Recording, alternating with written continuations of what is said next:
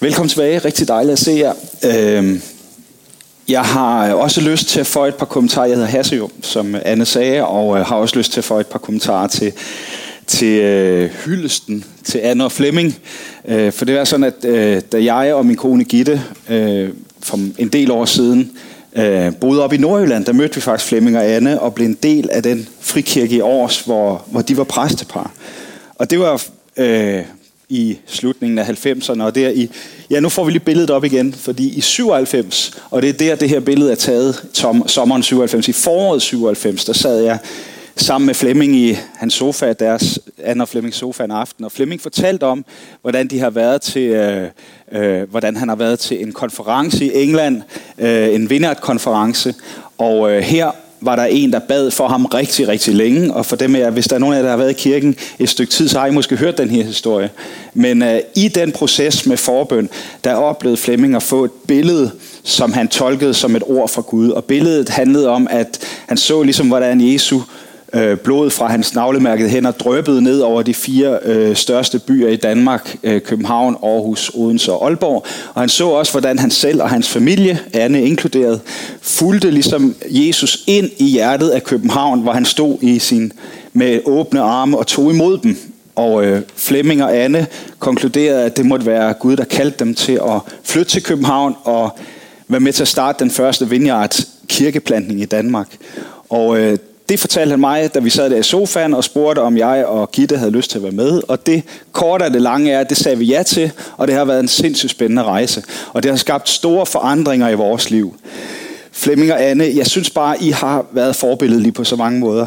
Noget af det, som jeg lagde særlig mærke til, da vi mødte Flemming og Anne øh, dengang, det var, at de var så øsle med deres tid, og de var så gavmilde med deres penge, og de investerede sig selv i mennesker omkring dem, også selvom man måske ikke umiddelbart kunne forvente, at det gav noget den anden vej. Altså jeg, jeg har også vokset op med en familie, som var et åbent hjem, men alligevel har det ofte været sådan, at nu skal vi huske at invitere dem, fordi de skylder, vi skylder dem en invitation, og det var mere været sådan noget for noget ofte. Og der mødte jeg bare hos Flemming og Anne en gavmildhed og en øsselhed, som bare var fantastisk. Og Flemming, du sidder nede i kælderen, men øh, jeg vil sige tak for den gang, hvor du lånte min Fiat Uno, og du så øsselt lagde øh, Wunderbounce rundt omkring i bilen, inde bag øh, instrumentbrættet og andre steder. Det havde vi jo glæde af i månedsvis derefter. Tak for din øsselhed med det. Så tak fordi, at I er dem, I er. Og tak fordi, I leder os som kirke. Og tak, fordi at, øh, tak for al den gode og positive forandring, vi har fået lov til at opleve sammen med jer. Tillykke. Øhm, og når vi nu snakker om forandring, så kunne jeg jo passende tage den videre til det, jeg vil tale om i aften. Jeg vil nemlig tale over temaet forandring fryder. Og det kunne måske umiddelbart i den her tid i øh, covid-19's anden smittebølge lyde lidt som en sarkastisk kommentar. Ikke? Forandring fryder, fordi der er godt nok noget forandring, som ikke fryder, eller hvad? Det er ikke al forandring, der er lige fedt. Det er ikke al forandring, der er lige fryder. Der er noget, man virkelig godt kunne være uden, kunne være for uden. Men Bibelen taler om, og det er det, der er min pointe, den taler om en form for forandring, øh, som ikke primært er genereret af hvad ved jeg, sundhedsmyndigheder eller regeringspåbud, eller for den sags skyld visioner og evner til at være omstillingsparate.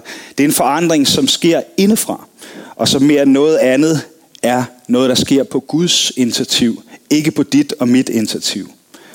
Og det er en forandring, der har til formål at helbrede os i dybden.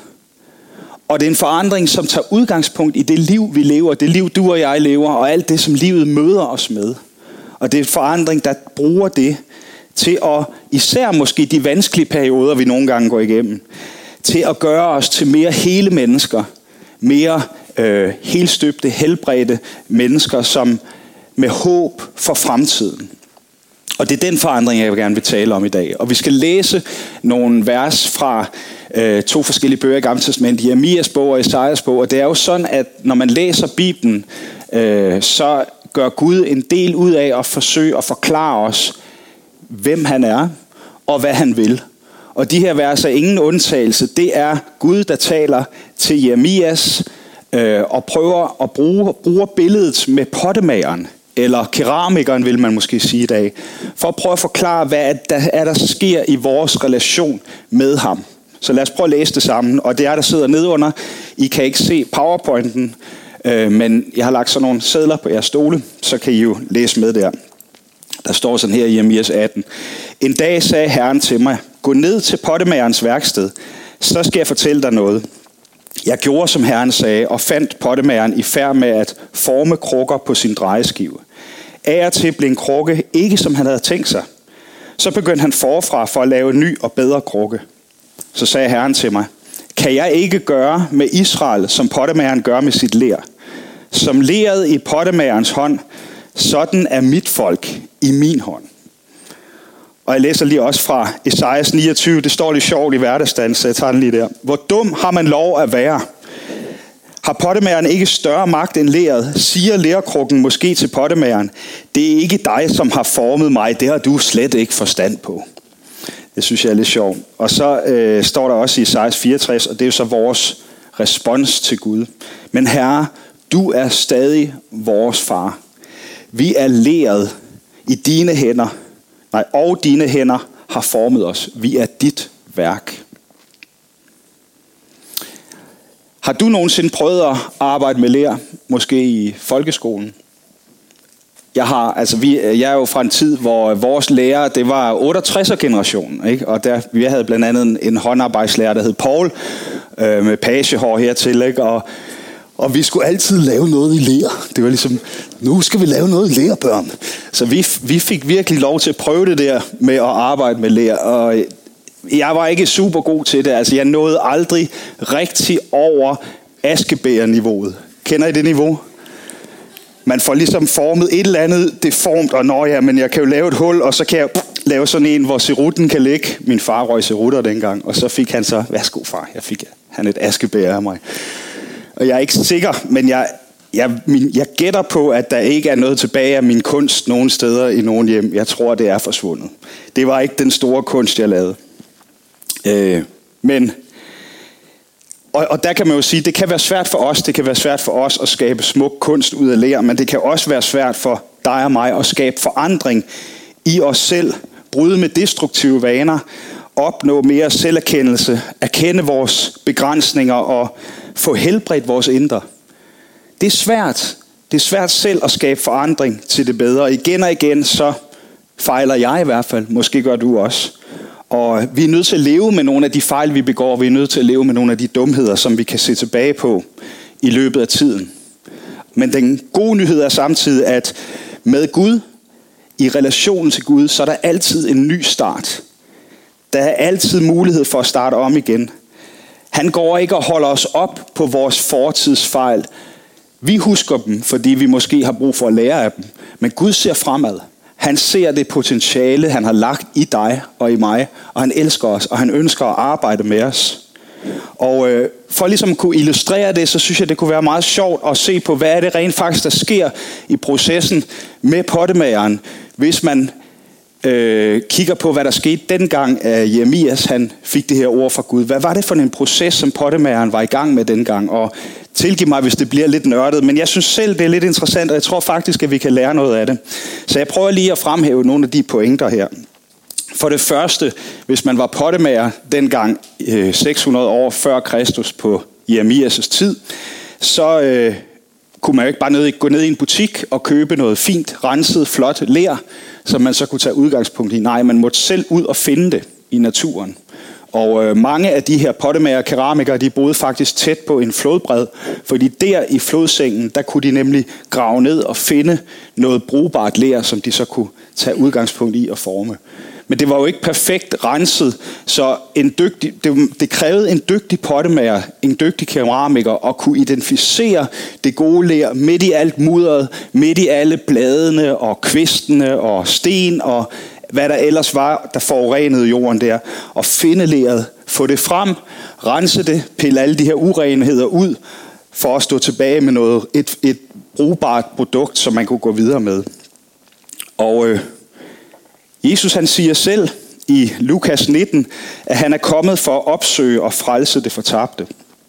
Og jeg ved ikke, hvor fortabt du føler dig her i aften, men øh, for mig er det en kæmpe opmundring, at Gud selv konstant opsøger dig og mig. Der er masser af eksempler. Jesus han bruger meget spalteplads i øh, evangelierne på at forklare det her. Gud opsøger dig og mig. Han spejder, han ser potentialet der, hvor andre måske ser snavset. Han ser potentialet, han ser værdien, han ser det smukke, der hvor andre måske ikke kan få øje på det. Og samtidig så tror jeg, at det her billede kan være en hjælp til dem af os, som måske føler i den her tid, at der er noget, der bliver taget fra os. Måske kan det være pottemageren, Gud, som er i fuld gang med at fjerne overflødige ting fra vores liv, for at stå tilbage med noget, som han kan begynde at arbejde med. Min Gitte og jeg, vi flyttede til København, tilbage til København her for halvandet år siden, og øh, vi, vi havde lidt flere kvadratmeter på Bornholm, hvor vi kommer fra, der var det jo ikke så dyre.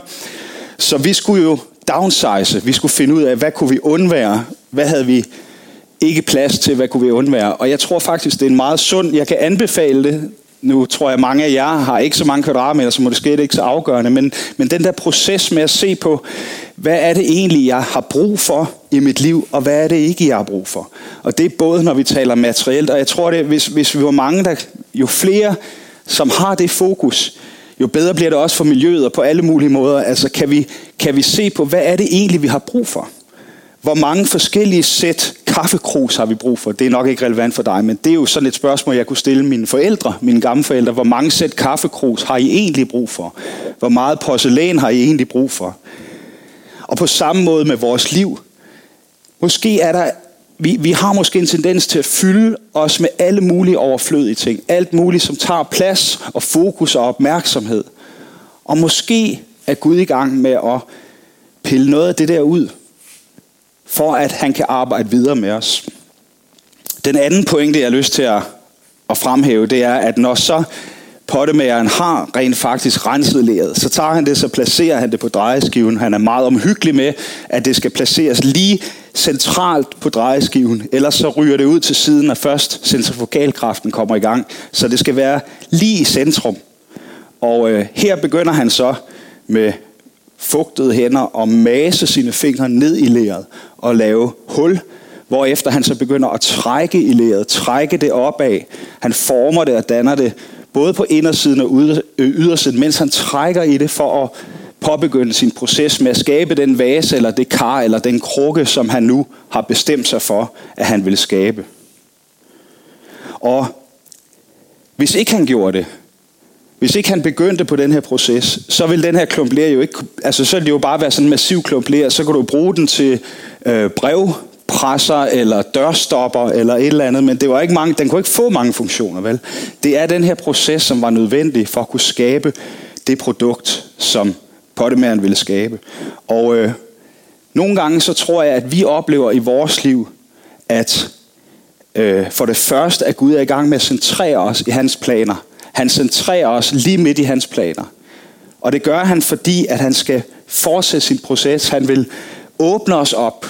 Og øh, jeg tror, at nogle gange, jeg ved ikke, hvordan du har det, men jeg har det i hvert fald sådan, at der er områder i mit liv, som jeg har nemmere for at åbne op for Gud end andre områder. Der er ting, som det er nemmere for mig at øh, åbne for Gud. Der er ting, som er nemt, hvor jeg, hvor jeg siger, det kan jeg sagtens. Gud, der kan du sagtens få lov at virke. Og så er der andre områder, hvor det måske er sværere, hvor jeg er mere tilbøjelig at sige, det der Gud, det har jeg selv styr på. Det behøver du ikke at blande dig i. Det er selvfølgelig ikke det, jeg siger, men det er måske det, mine handlinger i virkeligheden afslører. At der er områder, jeg gerne vil holde for mig selv. Men Gud, han vil gerne ind. Han vil gerne åbner os op. Han vil ind på alle områder i vores liv. Og han vil arbejde med os på alle områder. Og han begynder at trække i os. Måske oplever du også at være i en tid, hvor du føler dig trukket og strukket i. Jeg tænker mange af os i den her tid, hvor, hvor alting på en eller anden måde er foranderligt hele tiden, så oplever vi sådan kollektivt at blive strukket og blive udfordret. Men det er faktisk også det, Gud nogle gange gør med os. Han strækker os, han udfordrer os, han bearbejder os. Og det er det vigtige pointe, at han maser ikke bare på os udefra. Han arbejder ikke bare indefra, men det sker simultant. Pottemageren kan ikke bare mase på klærklumpen udefra, og han kan ikke bare trække i den indefra. Han er nødt til at arbejde både på indersiden og på ydersiden. Og det gør Gud også med os. Øh, Paulus han siger det faktisk på den her måde. Han taler jo om åndens frugter. Og åndens frugter, det er de ting, som Helligånden skaber i os over tid. Og øh, der tror jeg, det er en vigtig pointe, at Gud han arbejder både inde i os, men der sker også noget udenpå, fordi de forandringer, der sker indeni, de bliver synlige udenpå. Det vil ikke give mening, at det kun er en indre forandring.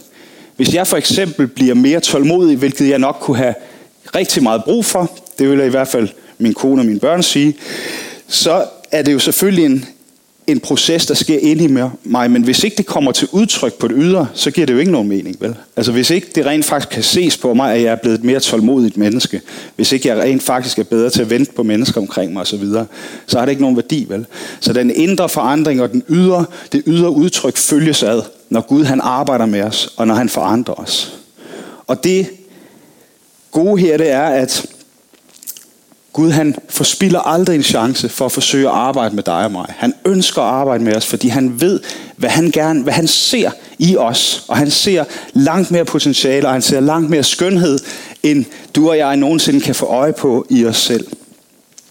Det tredje led i den her øh, proces, det er, at pottemageren han sætter tempoet lidt ned på drejeskiven, så begynder han at øh, hvad hedder det, skabe mønstre og signaturer i lærkrukken eller vasen, eller hvad det nu vil være. Øh, det er ting, han på forhånd har set og ved, at der skal ind, og nu begynder han at bearbejde øh, læret og skabe de her specifikke detaljer. Og det er en skrøbelig proces. Og ofte så sker der det, at der er et eller andet kant eller hjørne, der lige klasker lidt sammen eller går i stykker. Øh, der er et eller andet, der bliver skævt.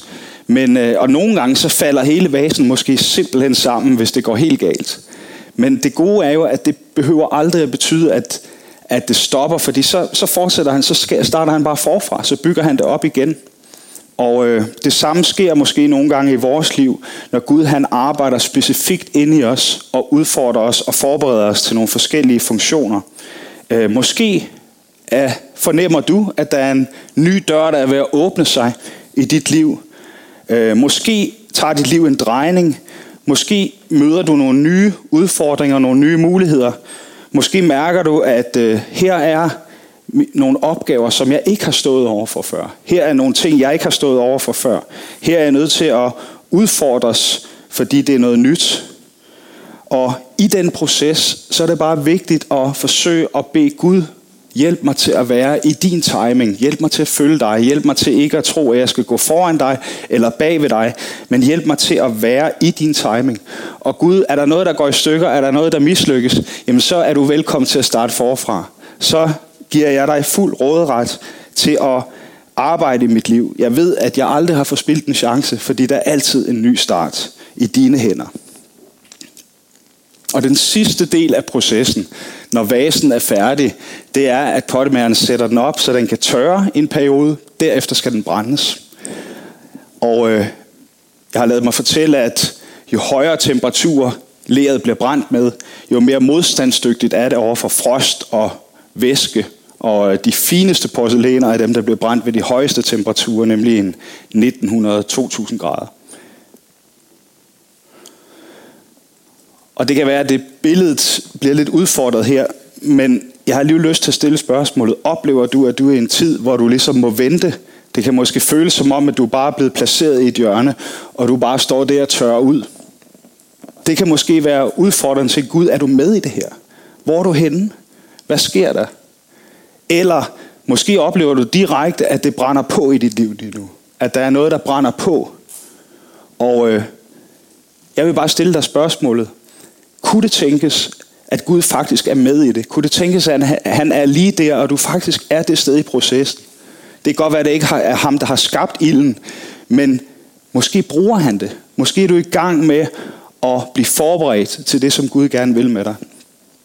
Noget af det vigtigste for mig, når jeg møder mennesker, som øh, jeg gerne vil relatere til og følge ledere, som jeg gerne vil se op til, det er, at jeg kan mærke, at de er været brændt. Og jeg skal nok forklare, hvad jeg mener. Mennesker, der, har, der ikke tager noget for givet, som ikke har nogen letkøbte svar på livets store spørgsmål og dilemmaer. Mennesker, der er kommet til korte igennem deres liv. Mennesker, der ved, at de ikke selv kan fikse tingene. Mennesker, der ved, at de er ikke supermænd eller superkvinder. John Wimber, som var med til at starte Vineyard, han sagde ofte, og der er andre, der har citeret ham for at sige det senere, han sagde ofte, don't trust a leader without a limp. Altså lad være med at stole på en leder, som ikke halter. Mennesker, som er blevet brændt, er troværdige mennesker. Det er sådanne mennesker, som jeg gerne vil følge. Det er sådan mennesker, menneske, jeg gerne vil være. Så i stedet for at sige, Gud, red mig ud af ilden, så kunne vi måske bede bønden, Gud, i processen, gør mig til et helt menneske. Gør mig til det menneske, som du ønsker, jeg skal være.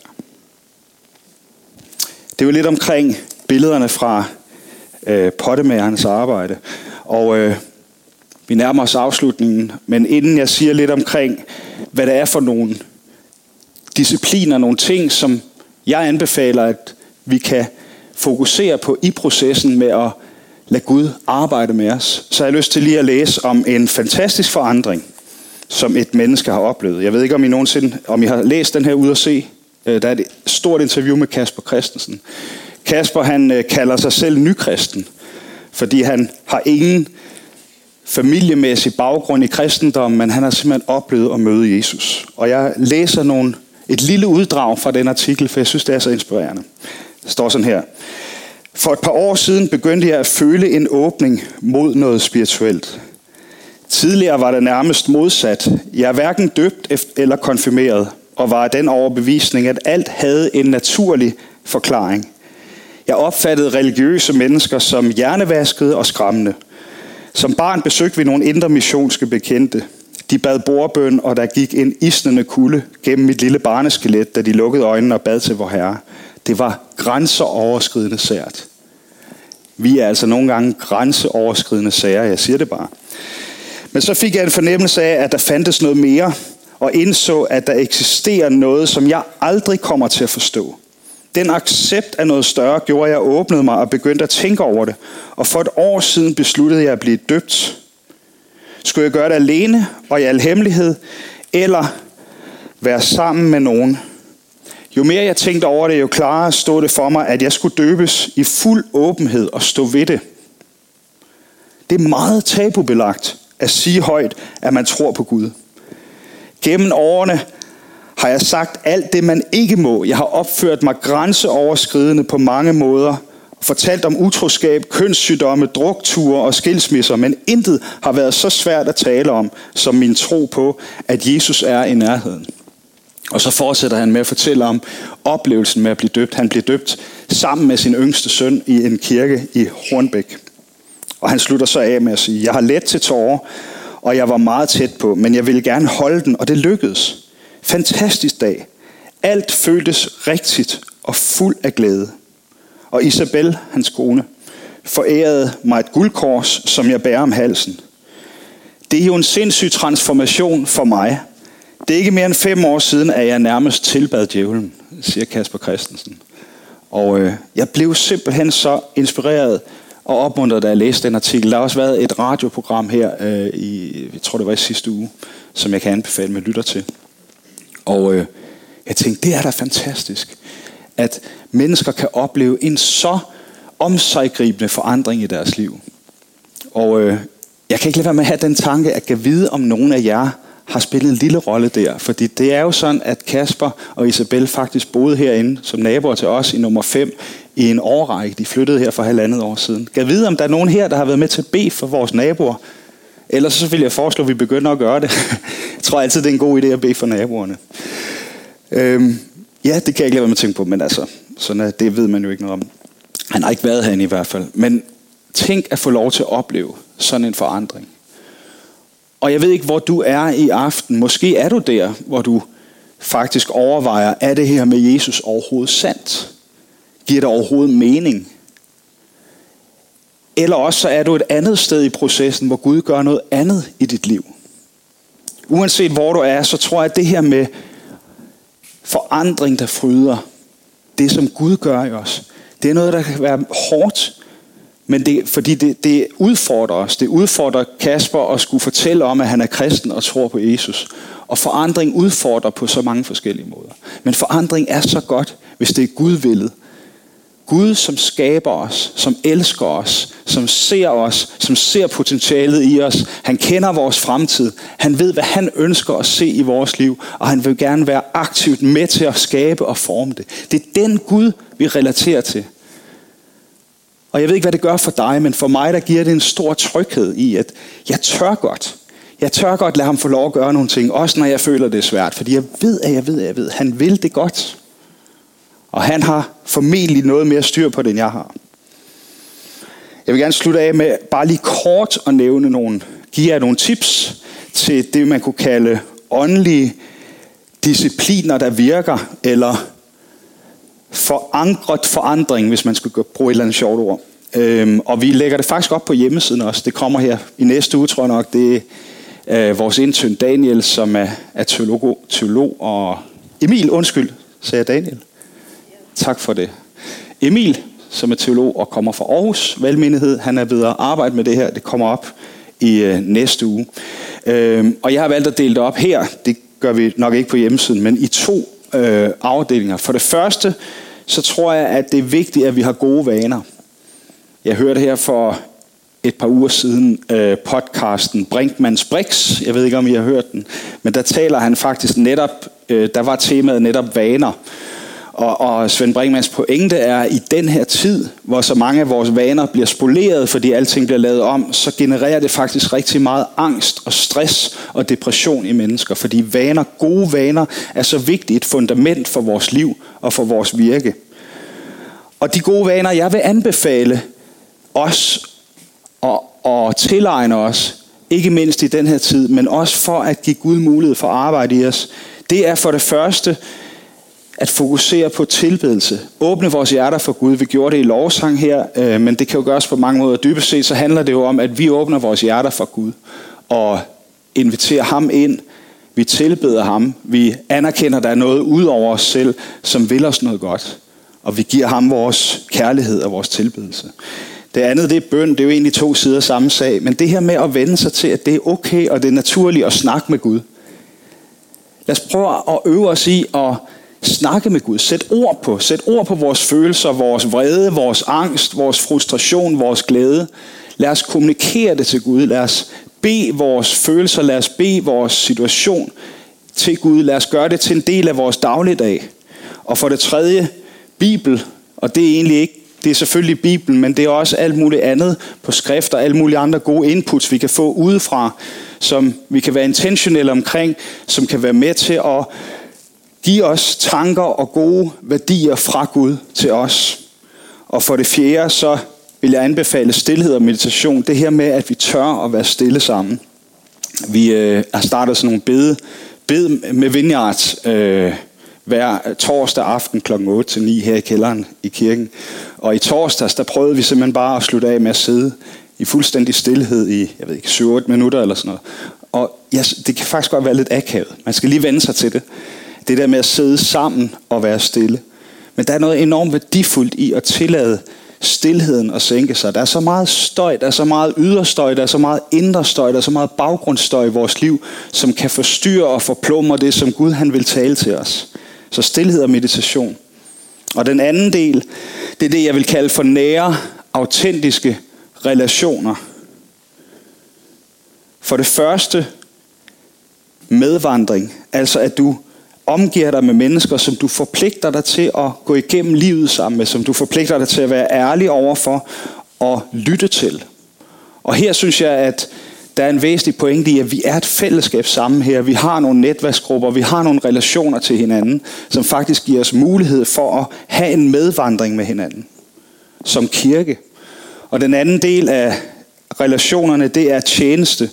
Øh, vi plejer her at sige, at en opgave er en gave, og det gør vi ikke for at manipulere med nogen, men det gør vi, fordi i en erkendelse af, at det faktisk er enormt værdifuldt at være en del af et tjenestefællesskab, at være en del af at gøre noget.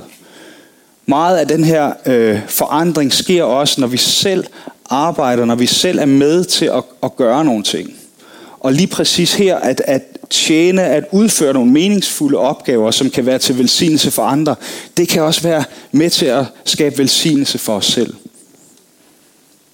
Ja. Så lad mig slutte med det.